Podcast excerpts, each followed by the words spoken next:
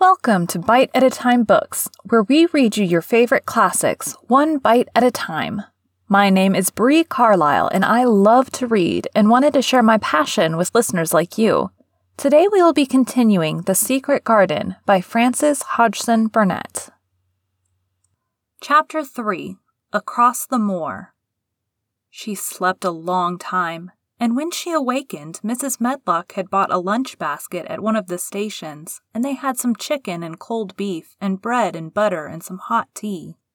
The rain seemed to be streaming down more heavily than ever, and everybody in the station wore wet and glistening waterproofs. The guard lighted the lamps in the carriage, and Mrs. Medlock cheered up very much over her tea and chicken and beef. She ate a great deal, and afterward fell asleep herself, and Mary sat and stared at her and watched her fine bonnet slip on one side until she herself fell asleep once more in the corner of the carriage, lulled by the splashing of the rain against the windows. It was quite dark when she awakened again. The train had stopped at a station, and Mrs. Medlock was shaking her. You have had a sleep, she said. It's time to open your eyes. We're at Thwaite Station, and we've got a long drive before us. Mary stood up and tried to keep her eyes open while Mrs. Medlock collected her parcels. The little girl did not offer to help her, because in India native servants always picked up or carried things, and it seemed quite proper that other people should wait on one. The station was a small one, and nobody but themselves seemed to be getting out of the train. The station master spoke to Mrs. Medlock in a rough, good natured way, pronouncing his words in a queer, broad fashion, which Mary found out afterward was Yorkshire. I see thou's got back, he said, and thou's Brown the young un with ye. Ay, that's her, answered Mrs. Medlock, speaking with a Yorkshire accent herself, and jerking her head over her shoulder toward Mary. How's thy missus? Welly now, the carriage is waiting outside for thee. A brougham stood on the road before the little outside platform, Mary saw that it was a smart carriage and that it was a smart footman who helped her in. His long waterproof coat and the waterproof covering of his hat were shining and dripping with rain as everything was, the burly station master included. When he shut the door, mounted the box with the coachman, and they drove off, the little girl found herself seated in a comfortably cushioned corner, but she was not inclined to go to sleep again. She sat and looked out of the window, curious to see something of the road over which she was being driven to the queer place Mrs. Medlock had spoken of. She was not at all a timid child, and she was not exactly frightened, but she felt that there was no knowing what might happen in a house with a hundred rooms nearly all shut up, a house standing on the edge of a moor. What is a moor? she said suddenly to Mrs. Medlock. Look out of the window in about ten minutes and you'll see, the woman answered. We've got to drive five miles across Missel Moor before we get to the manor. You won't see much because it's a dark night, but you can see something. Mary asked no more questions, but waited in the darkness of her corner, keeping her eyes on the window. The carriage lamps cast rays of light a little distance ahead of them, and she caught glimpses of the things they passed. After they had left the station, they had driven through a tiny village, and she had seen whitewashed cottages and the lights of a public house. Then they had passed a church and a vicarage and a little shop window or so in a cottage with toys and sweets and odd things set out for sale. Then they were on the high road, and she saw hedges and trees. After that, there seemed nothing different for a long time, or at least it seemed a long time to her. At last the horses began to go more slowly, as if they were climbing uphill, and presently there seemed to be no more hedges and no more trees. She could see nothing, in fact, but a dense darkness on either side.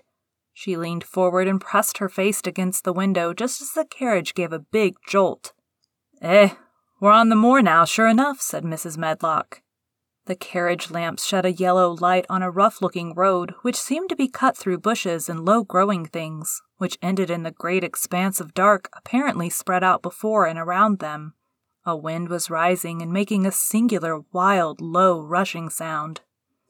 It's it's not the sea, is it? said Mary, looking round at her companion.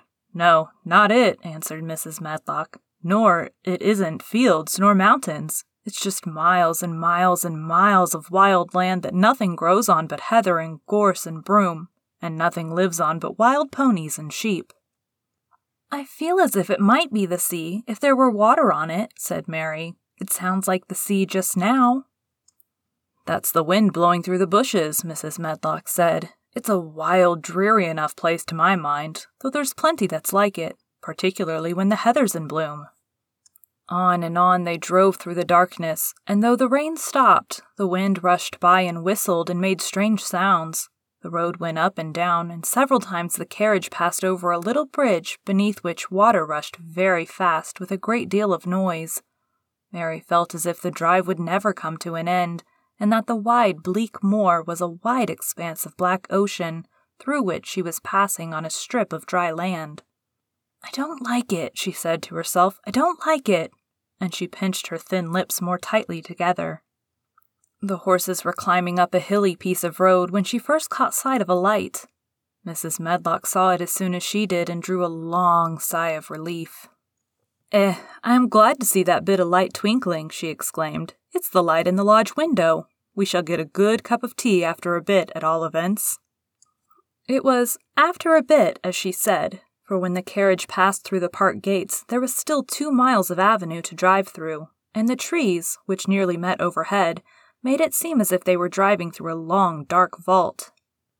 They drove out of the vault into a clear space and stopped before an immensely long but low built house which seemed to ramble round a stone court. At first, Mary thought that there were no lights at all in the windows, but as she got out of the carriage, she saw that one room in a corner upstairs showed a dull glow. The entrance door was a huge one made of massive, curiously shaped panels of oak, studded with big iron nails and bound with great iron bars.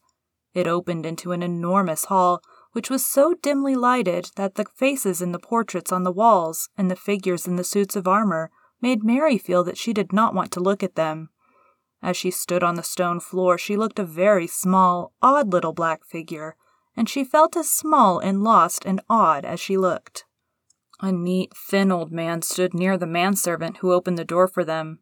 You are to take her to a room, he said in a husky voice. He doesn't want to see her. He's going to London in the morning. Very well, Mr. Pitcher, Mrs. Medlock answered. So long as I know what's expected of me, I can manage.